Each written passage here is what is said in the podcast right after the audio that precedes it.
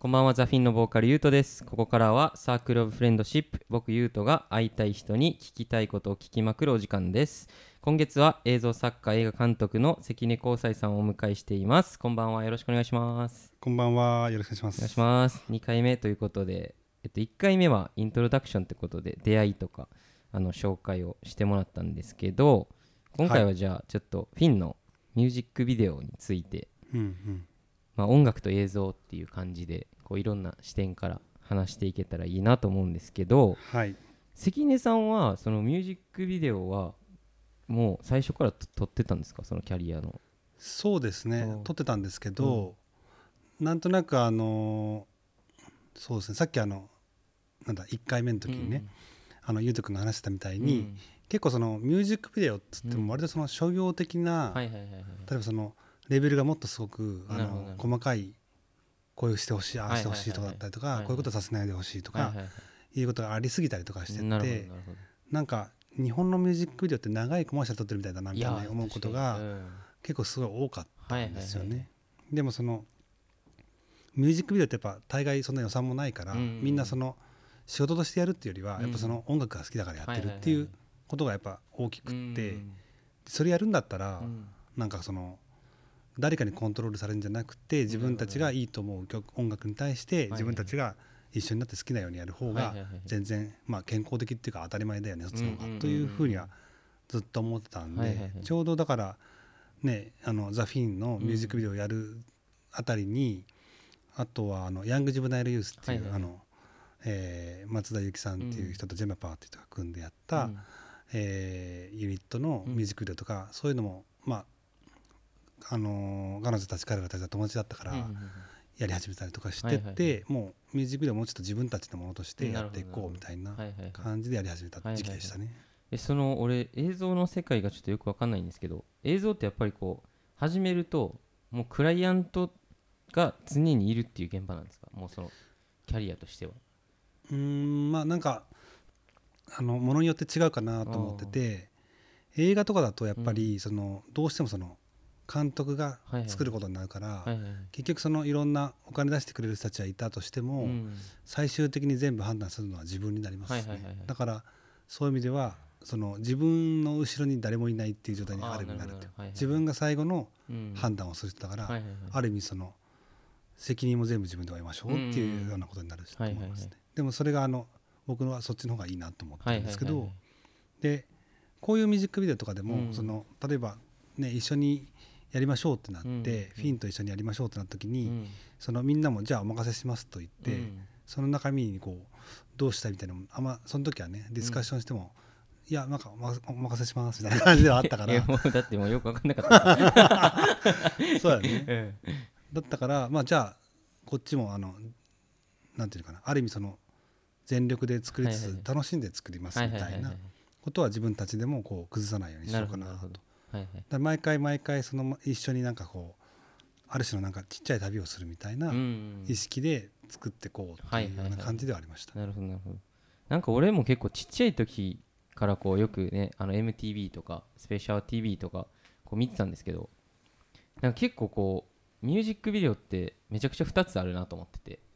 なんかほんまに肩にはまってるミュージックビデオってあるじゃないですか。あこの絵見たことあるなみたいな。こう来てこう来てこういう絵が出てきてこうこうでドン終わるみたいな。と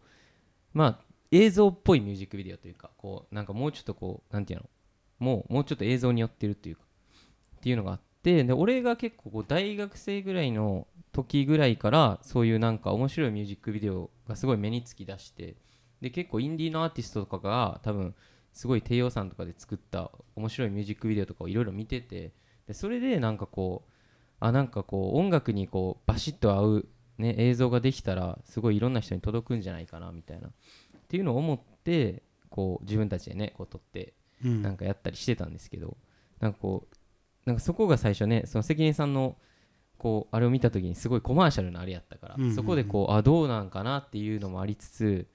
まあでも一回一緒にやりたいなと思ってやってみて、うんうん。そしたらすごいねそういうなんか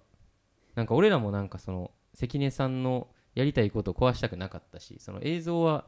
なんか関根さんに任して、まあ、俺らは音楽作ったしぐらいの感覚でなんかやろうって思っててまあ何も分かってなかったっていうのがあれなんですけど。でもなんかそれがねありがたいなっていう意識はこちらもあって、なんでそのなんていうのかな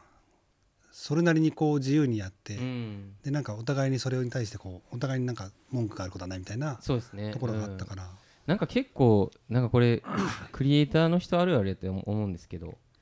なんかこう分かんない人がなんか言ってくるとおかしくなっていくじゃないですかだんだんうん。こう例えば音楽とかでなんか音楽もいろいろあってミュージシャンって言ってこうプレイヤーでプレイする人と、まあ、プロデューサーって言って、まあ、楽曲をこう作る人だとか、まあ、ソングライターって言って、まあ、元の曲を作る人とかまあいろいろいるんですけどなんかこう例えばプレイヤーってプレイしかしてないからその人がその作品にこう関与しだすとこうお互いなんか嫌なとこがこうすり寄っていった結果すごい中途半端なものになるみたいな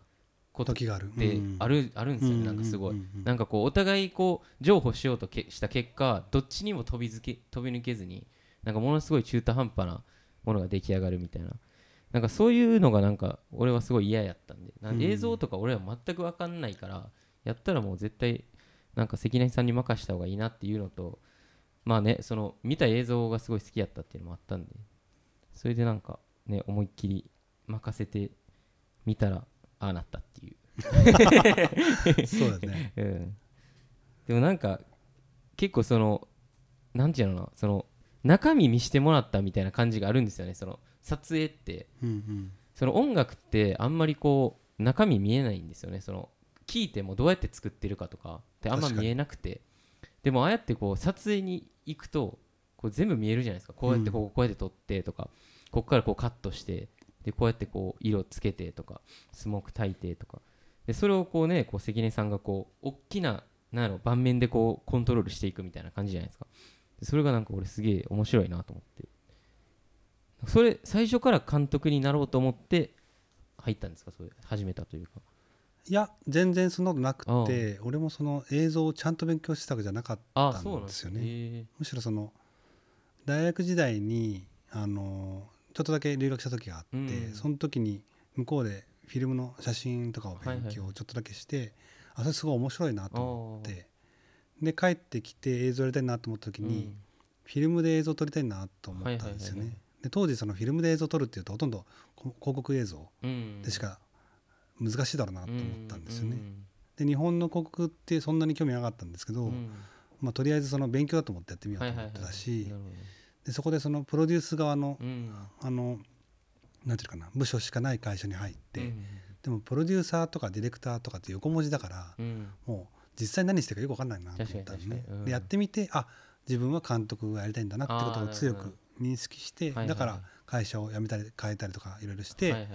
っていう感じでしたね。最初から全然分かってなかったです、えー、あじゃあ本当に俺と一緒みたいな感じなんですね。俺も全然の？あの音楽スクールとか行ってなかったんで。うん、うん、本当にやってるうちにだんだん自分のやりたいことが見えてくるみたいな。ギターはずっと昔からやってたの？いやでも14歳ぐらいですね。もうほんまに家にお父さんのアコースティックギターがあってでそれポロポロ弾き出してでそしたらなんかこうまあカバーとかしてうん友達と遊んだりしてるうちに、なんか友達がオリジナル曲作っててでなんかすげえみたいな。俺も作ろうみたいな。ぐらいぐらいですよ本当に。で作り出して。でそしたらなんかだんだんライブハウス出るみたいになってきて。うん。でライブハウス出てるうちになんか毎月曲書いてきてみたいに言われてで書いてるうちになんとなくほんまにあじゃあ俺は音楽作りたいんやなみたいな。最初歌ってもなかったんですよねあそうなんだ。そうなんですよ。ギターギターがしたかったんですよ。その時代知らないもんね逆にね。その時代やばいっすよ。やばい。へ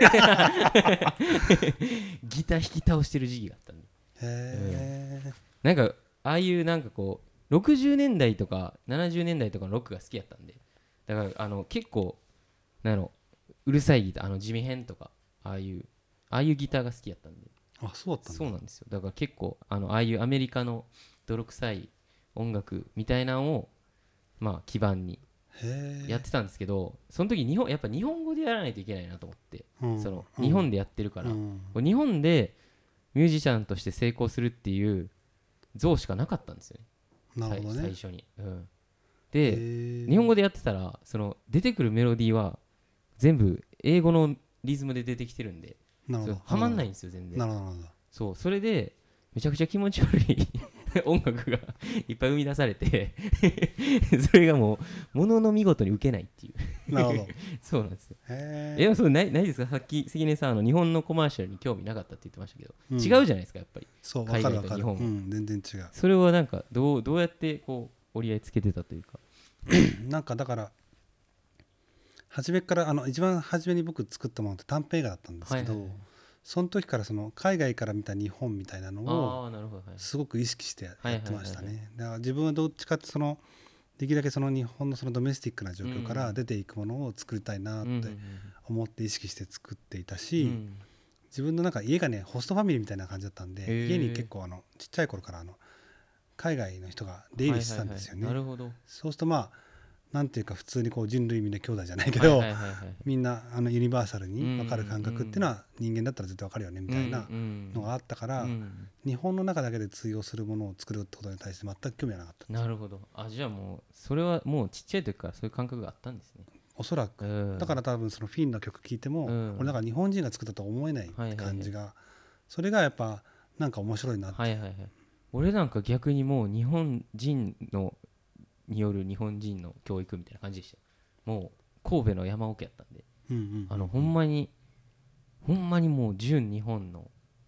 普通の公立の。そっからさなんでああいうテストになってたの？